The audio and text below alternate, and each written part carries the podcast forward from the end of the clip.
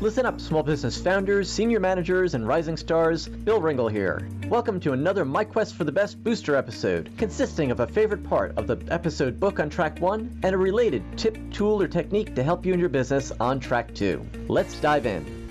This is Booster episode 23.5 Make a Decision and Keep the Change. This is Bill Ringle.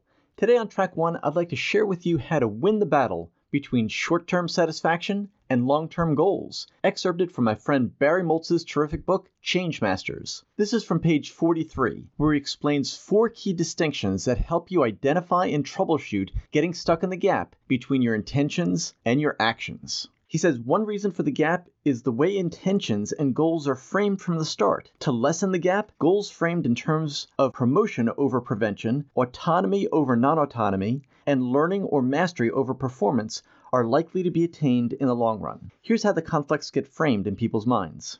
Number one, promotion versus prevention. According to social psychologist Heidi Grant Halvorson, promotion focused goals are thought about in terms of achievement and accomplishment. They're about doing something you would ideally like to do. They're about maximizing gains and avoiding missed opportunities. In contrast, prevention focused goals are thought about in terms of safety and danger.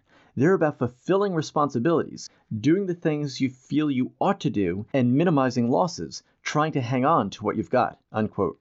Number two, autonomy versus non autonomy. Autonomous goals, which reflect personal interests and values rather than doing something you feel compelled to do by external or internal pressures, are associated with greater goal progress over time than non autonomous goals, writes Richard Koestner, a professor of psychology at McGill University. Researchers Edward Deci and Richard Ryan say people driven by autonomous motivation strongly identify internally with a goal. In contrast, people driven by controlled or non autonomous motivation will act a certain way either to obtain external rewards or avoid punishment. Number three, learning or mastery versus performance. Learning or mastering goals increase your competence. Performance goals are about mastering competence. Stanford University psychologist Carol Dweck found that there's an overemphasis on performance found that when there's an overemphasis on performance, failure is more likely to provoke a helpless response because of the additional pressure. Learning goals, on the other hand, showed a clear mastery orientation pattern, and in the face of failure, subjects did not worry about their intellect they remained focused on the task, they maintained their effective problem solving strategies. Moreover, they weren't concerned about showing someone else how well they can do it. And part four, what we want to do versus what we're supposed to do. Another reason for the gap that can be the conflict between what a person wants to do versus what they feel they should do. For example, a student writing a paper knows that they need to continue working, but they also want to take a break. The want, according to researchers Kat Taylor, Thomas Webb, and Paschal Sheeran, can give rise to justifications for indulgence that can undermine the realization of intention intentions.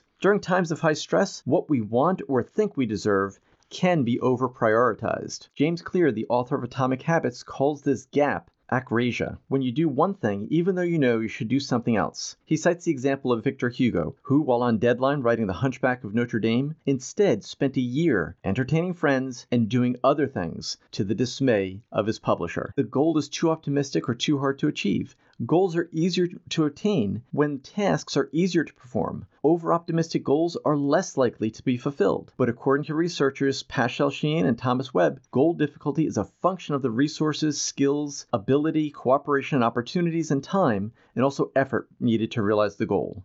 Sheeran and Webb also say that people will spend more time to achieve optimistic goals versus realistic ones. That's an excerpt from Change Masters How to Actually Make the Changes You Already Know You Need to Make by Barry Moltz.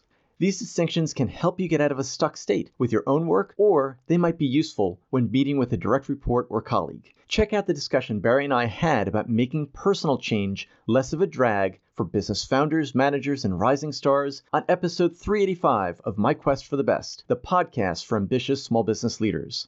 This is track two, where I want to offer you an insight into my own change process. You might think that knowing the research and talking with other published experts would make it so easy for me to make changes in my personal and business life. You'd be partly right. In some areas of my life, I've made changes to problems that have vexed me for years, and then, after using some new insight or process, change occurs. Trumpets sound and sunlight pours into the room even if it's 11 p.m. at night. All right, maybe others don't get the trumpets and the sunlight parts, but it feels that way. Here are the three biggest obstacles that still trip me up from time to time with my own personal change. It's part of a list I use to coach myself and make sure that if a change I've intended isn't being followed by the action to realize it, how to get that effort back on track. Listen and find out if you're encountering any of these in your life as well, so you can add the missing pieces and get the changes you want.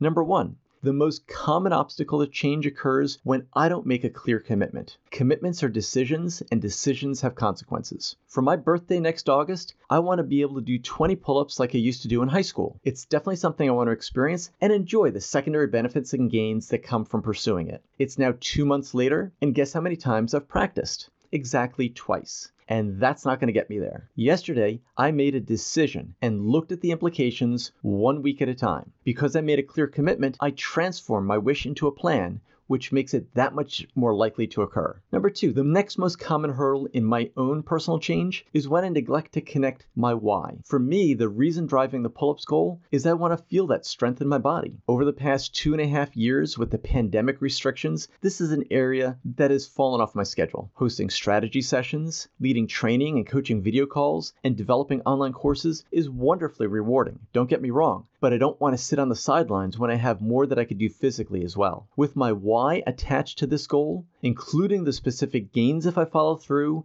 and the losses if I don't, makes this a priority that I review daily now. Number three, the third biggest obstacle to change is when I fail to set up my environment for success. That might include a daily tracking system, adding reminders to my iPhone calendar, or just making sure I have the resources needed to make the change easy and automatic, as James Clear, author of Atomic Habits, instructs. For this goal, I've set up a schedule and results spreadsheet and lined up the equipment and accountability partners to keep me honest and on track. Now it's not just my goal that I've shared with others, and I'm not someone who likes to report to someone else I respect with unsatisfactory effort or results. No way.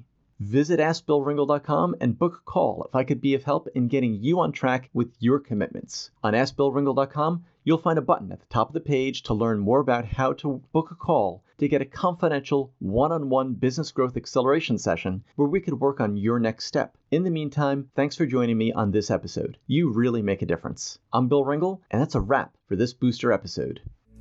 This is Bill Ringle, host of My Quest for the Best and founder of Grow Business Now. Each week, I work with overwhelmed managers in privately held, high tech firms and help them become admired leaders who can grow and scale the business. Follow and connect with me on LinkedIn and Twitter, and let me know what parts of this booster episode that you found useful as an ambitious small business leader. I'm so glad you're here. You really make a difference.